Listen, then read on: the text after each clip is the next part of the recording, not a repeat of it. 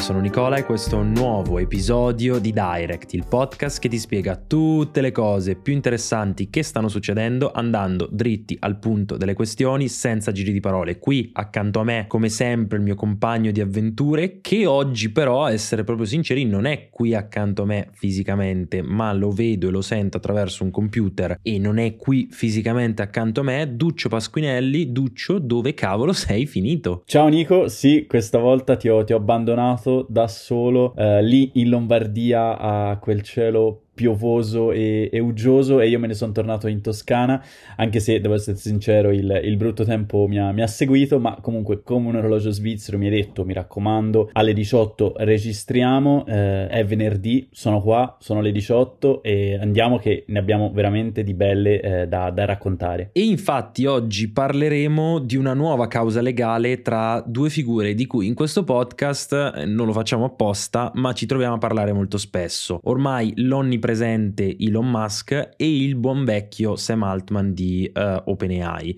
causa che uh, fa un po' la storia perché ci sono di mezzo tradimenti uh, mica da ridere. Ma parleremo anche di mercati finanziari perché cavolo, siamo tornati ai massimi storici un po', un po ovunque, ti giri e c'è lo Standard Poor's 500 che, che, fa numeri record, la borsa di Milano che è tornata agli sfarzi che, che non vedeva dal 2008 e ci si è messo pure Bitcoin che un po' in sordina forse si sta avvicinando nuovamente al suo massimo storico. E poi per non farci mancare nulla parleremo eh, di un tema che veramente spazia tra economia, geopolitica e commercio internazionale perché parleremo delle sanzioni alla Russia e in particolare dei nuovi pacchetti approvati eh, dall'Unione Europea di sanzioni alla Russia e cercheremo un po' di tirare qualche somma sull'efficacia effettiva di queste sanzioni per cercare di capire un po' se effettivamente stanno o non stanno funzionando queste cavolo di sanzioni. Nico, partiamo subito a bomba perché torniamo a parlare di quel mezzo pazzo e eh, mezzo genio di, di, Elon Musk. Elon che, lo sappiamo, eh, sicuramente ha nella sua to-do settimanale il fatto di eh, dover essere citato eh, almeno una volta in ogni episodio di questo, di questo, podcast. È chiaro, non possiamo fare altro che, che, che, citarlo, che parlarne perché ogni settimana tira fuori da, dal cilindro una notizia di cui, di, cui, non possiamo non parlare e anche questa settimana ovviamente ne ha, ne ha combinata una delle sue sue. Di cosa sto parlando? Sto parlando della causa legale che il buon Elon ha depositato in un tribunale di San Francisco. Causa legale che contiene una bella denuncetta nei confronti di Sam Altman e di tutta la combriccola di OpenAI, che, che sono quelli appunto dietro, dietro ChatGPT. Ma eh, come mai Elon si è svegliato e ha deciso di lanciare addosso a, a OpenAI una denuncia? Il motivo è legato ad un enorme timore che, che Elon ha e che sono mesi e mesi che, che esprime, e timore che è legato ai rischi che lui chiama di, di estinzione per l'umanità, parola forte forte, eh, me ne rendo conto, ma, ma, è quella che usa lui e sono rischi appunto legati alla diffusione dell'intelligenza artificiale. Ma infatti, se ti ricordi, l'anno scorso eh, Musk era stato una delle grandi personalità del mondo tech a dire, raga, guardate che sta corsa alle AI dobbiamo rallentarla perché ci sono dei rischi belli grossi a mettere tutti questi sistemi online, soprattutto perché sotto sotto mm, non sappiamo nemmeno come funzionano, nel senso che eh, spesso gli algoritmi di, um, di intelligenza artificiale si dice che siano un po' una scatola nera, no? Cioè sai l'input che gli dai, sai l'output che ti dà, ma non hai la più pallida idea di come effettivamente il sistema ci sia arrivato. E questo ovviamente è un grosso problema. E effettivamente, cavolo, questo rischio è bello grosso, no? Soprattutto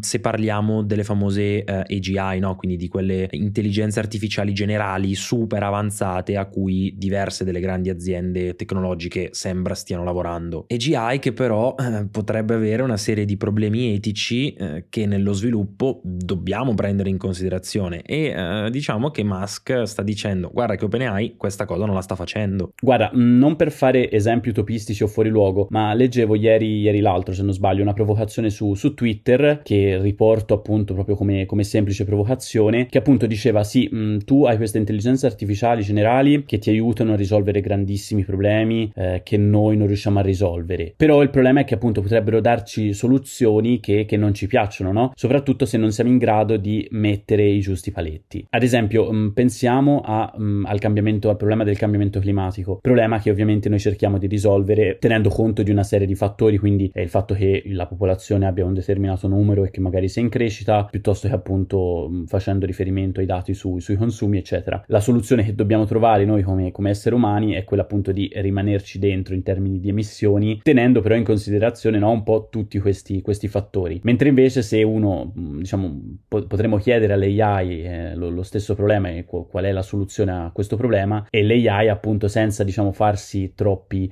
problemi etici o morali, potrebbe dire semplicemente guarda la soluzione è quella di ridurre il numero della popolazione, cosa che ovviamente eh, non, è, non, è, non, è, assolutamente fattibile, però insomma questa appunto è una provocazione un po' magari banalizzata se vuoi, però che fa capire no? come in realtà l'AI non sia la soluzione a tutti i problemi che, che abbiamo. Ecco. Allora, capisco la provocazione, eh, so che ovviamente cioè, è un esempio estremo degli estremi, eh, la cosa più strana che potrebbe, e più pazza, fra virgolette, che che potrebbe succedere, però ti dico il senso di Musk di dire eh, signori miei guardate che ci sono dei rischi etici e teniamolo in considerazione nello sviluppo delle AI, mm, sotto sotto un po' lo capisco, eh, così come capisco l'essersi diciamo incavolato perché alla fine eh, cioè, è vero quello che dice lui che, che OpenAI si è trasformata in un'azienda che punta al profitto, eh, tra l'altro sposata con l'azienda più grande al mondo per capitalizzazione perché adesso è praticamente sposata con Microsoft e il suo obiettivo, cavolo, sì, è cambiato rispetto all'inizio, eh, quando aveva l'idea di eh, ovviamente essere diciamo, una fondazione, di eh, ragionare sull'eticità delle AI, di tenere tutto in considerazione. Eh, adesso di base è un'azienda che fa quello che fa per fare soldi, come giusto che sia, per l'amor del cielo, però eh, diciamo ha cambiato i piani iniziali. Che poi, se ci pensi, questo tema è stato anche un po' l'origine del casino eh, di novembre 2023, no? Quando mi ricordo in quel weekend Sam Altman era stato prima licenziato dal board, poi il board aveva dovuto fare un passo indietro per, per riprenderselo e poi dopo, una volta che, eh, che, Sam era tornato al suo posto, il board stesso era, era, stato mandato via e sostituito da gente che appunto, se, secondo Musk, eh, sono tutti grandi fan, eh, grandi fan di Altman. E mi ricordo si vociferava proprio che, che il motivo per, per, quel casino, quindi per il fatto che, che Sam appunto era, era, stato allontanato, era proprio dovuto a divergenze sul fatto che il board voleva essere un po' più cauto sul rilascio dell'intelligenza artificiale dei prodotti di, di OpenAI al grande pubblico, mentre invece, secondo appunto queste voci, Sam Altman era più dalla, dalla parte del dai, lanciamo velocemente senza farci troppi problemi. Poi guarda, io sinceramente sono molto curioso di capire come va a finire, perché eh, qui si gioca davvero il futuro tecnologico e, e, aggiungo forse nemmeno solo tecnologico di tutti noi.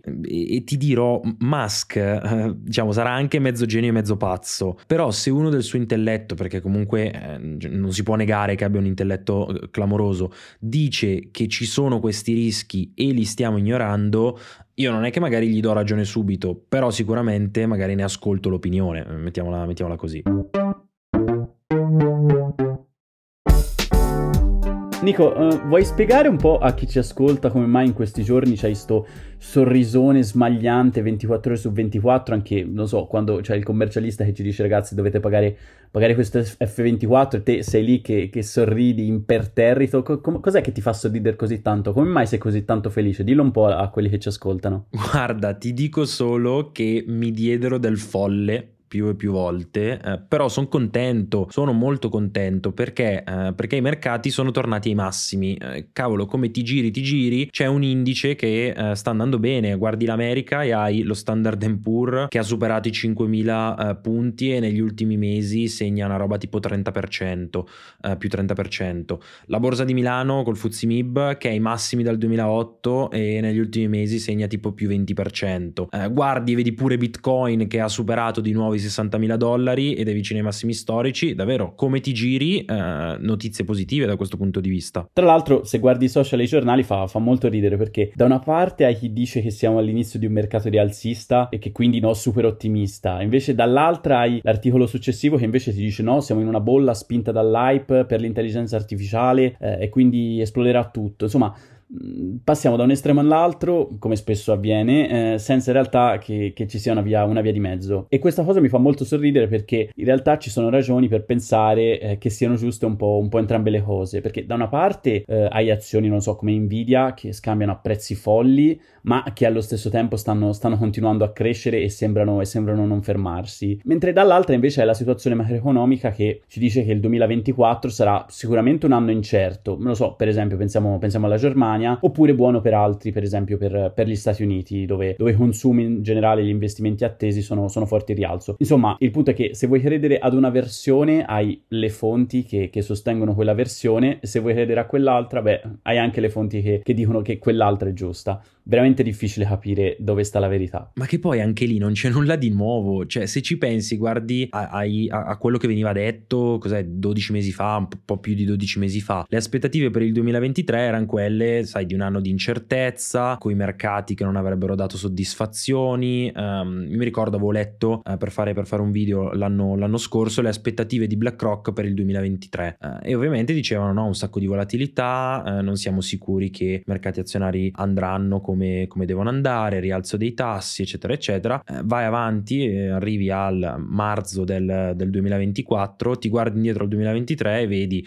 eh, tutto ai massimi, Bitcoin che era destinato ad andare a zero invece a 60.000 euro, Standard Poor's sopra i 5.000, eccetera, eccetera. Mm, cioè, da una parte questo diciamo fa riflettere sull'accuratezza delle previsioni che vengono fatte dagli analisti, eh, dall'altra, eh, boh, io ti dirò, io francamente sto godendo. Tra l'altro io non sono un particolare eh, fan delle cripto in realtà, ma uh, a te non te lo chiedo neanche perché so che invece sei, sei, sei un grande sostenitore sia delle cripto, ma uh, mi ricordo mi avevi detto uh, anche, anche, della blockchain in generale. Nonostante comunque io non sia, non sia un grande fan, va detto che il comeback di Bitcoin dai 15.000 dollari di fine 2022 è davvero notevole. Ma aggressivo aggressivo, ti dico, mi viene da dire il contesto ovviamente sta aiutando perché le cripto, Bitcoin in primis, ma in generale tutto il settore cripto ad oggi è comunque eh, un settore, un asset, fra virgolette, speculativo, nel senso che risponde a eh, tassi di interesse mh, relativamente bassi, quando i tassi di interesse sono relativamente bassi, proprio perché è un asset eh, molto volatile, comunque molto, eh, molto speculativo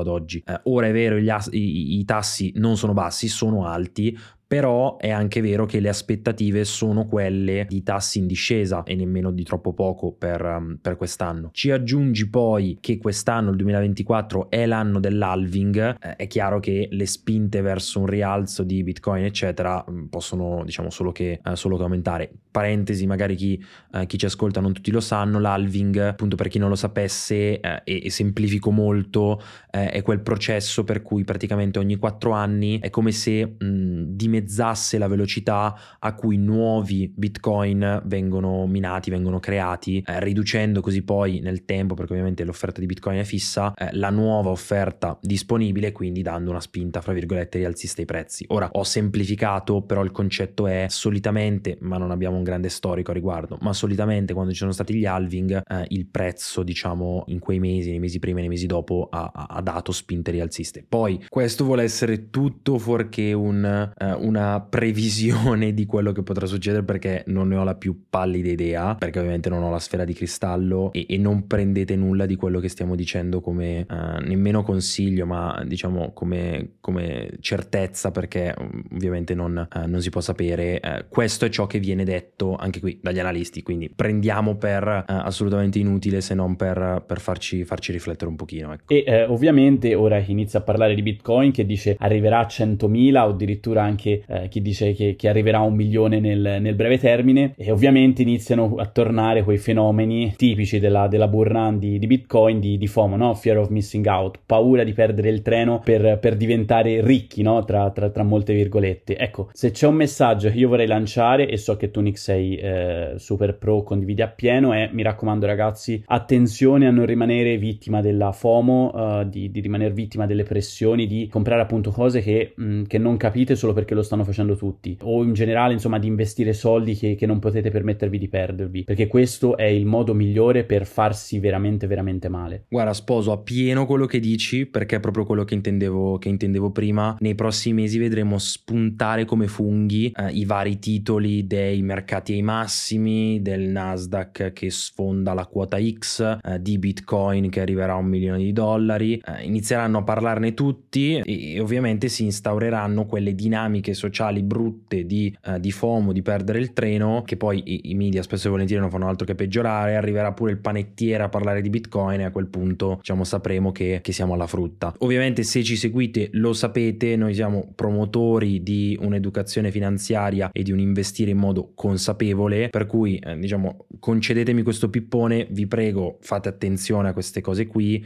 ragionate, non fatevi prendere dall'euforia o dal panico, ragionate e, e sfruttate questo momento per formarvi, per imparare queste, tutte queste cose che non è solo le cripto, sti cavoli delle cripto, ma eh, imparate tutto ciò che è risparmio, tutto ciò che è investimento, eh, perché comunque sono cose che nella vita sono molto molto utili e molto molto importanti. Se poi vi interessa scriveteci su Instagram che vi diamo delle risorse eh, gratuite, vi, diamo, vi indichiamo dove trovare delle risorse gratuite per formarvi, perché ce ne sono veramente un sacco di super validi in giro, però messaggio chiave è stiamo attenti perché poi si rischia veramente di farsi molto molto male. Thank you.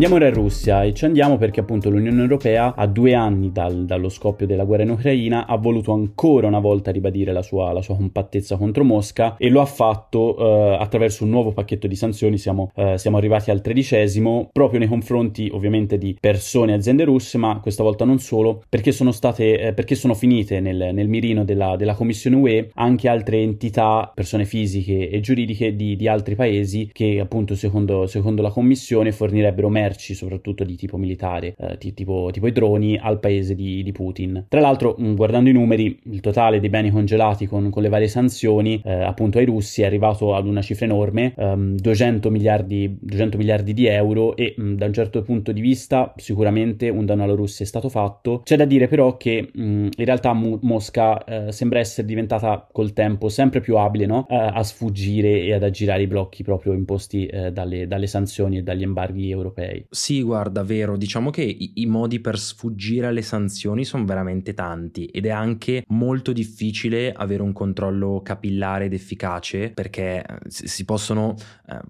definire una serie di escamotage eh, che, che, ti permettono un po' di bypassarle. Mi viene però eh, da dire che ci sono dei dati che per così dire fanno un po' drizzare le, le antenne. Ovviamente eh, nessuno di noi ha la certezza assoluta di queste, mm, di queste cose, però eh, se per esempio guardiamo alle esportazioni dei paesi eh, dell'Unione Europea negli ultimi mesi, vedi che sono aumentate di un sacco verso paesi diciamo tipo l'Armenia, tipo il Marocco, tipo il Kirghizistan che rispetto al 2021 per esempio verso questo paese sono triplicate, quindi capisci bene che qualche dubbio rimane eh, o i prodotti UE verso questi paesi hanno di colpo aumentato il loro appeal oppure diciamo che non è difficile pensare che le merci importate vengano poi girate alla Russia diciamo in, qua- in qualche modo eh, così aggirando il blocco, il blocco di sanzioni. Sì eh, diciamo che in generale la tecnica di sfruttare questi paesi un po' opachi come, come intermediari sembra essere un po' la, la go-to strategy di, de- della Russia che poi tra l'altro è la strategia che sta usando anche per continuare ad esportare il proprio petrolio, perché ehm, ricordiamo, il petrolio russo dall'inizio del conflitto è mh, mm, finito, finito, sotto embargo, non è scambiabile eh, al di sopra di un, di un, certo prezzo. Petrolio russo che però continua a essere esportato in realtà in grande quantità, proprio grazie a un po' di magheggi e, e giri strani che, che, non sono affatto banali. E proprio su questo leggevo l'altro giorno un, un articolo che, che, lo spiegava molto bene e dice praticamente in Russia fanno, fanno sta roba qua, prendono delle vecchie petroliere eh, che acquistano ad esempio dalla Grecia e poi fanno flag hopping, cioè cambiano e ricambiano la, la bandiera battuta da, da, queste navi con ovviamente bandiere di paesi diciamo non proprio super super trasparenti, quindi mh, paesi per i quali poi è molto difficile stabilire eh, la, la, la, provenienza delle, delle merci e poi ovviamente utilizzano queste petroliere per vendere il greggio, il petrolio in giro per il mondo e ovviamente poi a quel punto è molto molto difficile no? sapere eh, da, dove, da, dove, proviene il, il greggio, il petrolio. Probabilmente qualcuno eh, non se lo chiede nemmeno, quindi quindi preferisce, eh, preferisce diciamo non saperlo. In generale però questa è una strategia che funziona molto molto bene e non è un caso che è utilizzata poi anche da, da altri paesi, per esempio eh, l'Iran, eh, Iran che,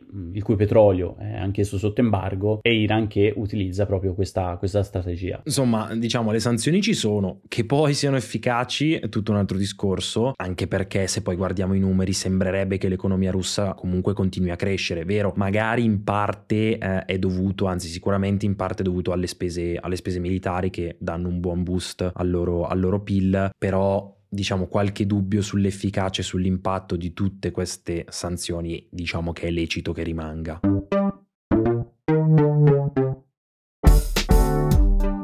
Quindi ricapitolando, Elon la vuol far pagare a OpenAI perché adesso questi hanno in testa solo il profitto e forse hanno dimenticato il vero motivo per cui è stata fondata. In questo periodo i mercati sono tornati ai massimi, addirittura lo Standard Poor's ha superato i 5.000 punti e Bitcoin è tornato vicino al suo all time high e la Russia utilizza diciamo diversi e vari escamotage eh, per attirare tutti quei blocchi di sanzioni dell'Unione Europea e continuare a esportare sia il suo prodotto che importare importare vari prodotti dall'Unione Europea, lasciando un pochettino in dubbio se queste sanzioni sono effettivamente efficaci oppure no. Ma per oggi noi ci fermiamo qui. Ci risentiamo sempre su Direct ogni mercoledì e sabato per spiegarvi tutte le cose più interessanti che stanno succedendo andando dritti al punto delle questioni senza giri di parole.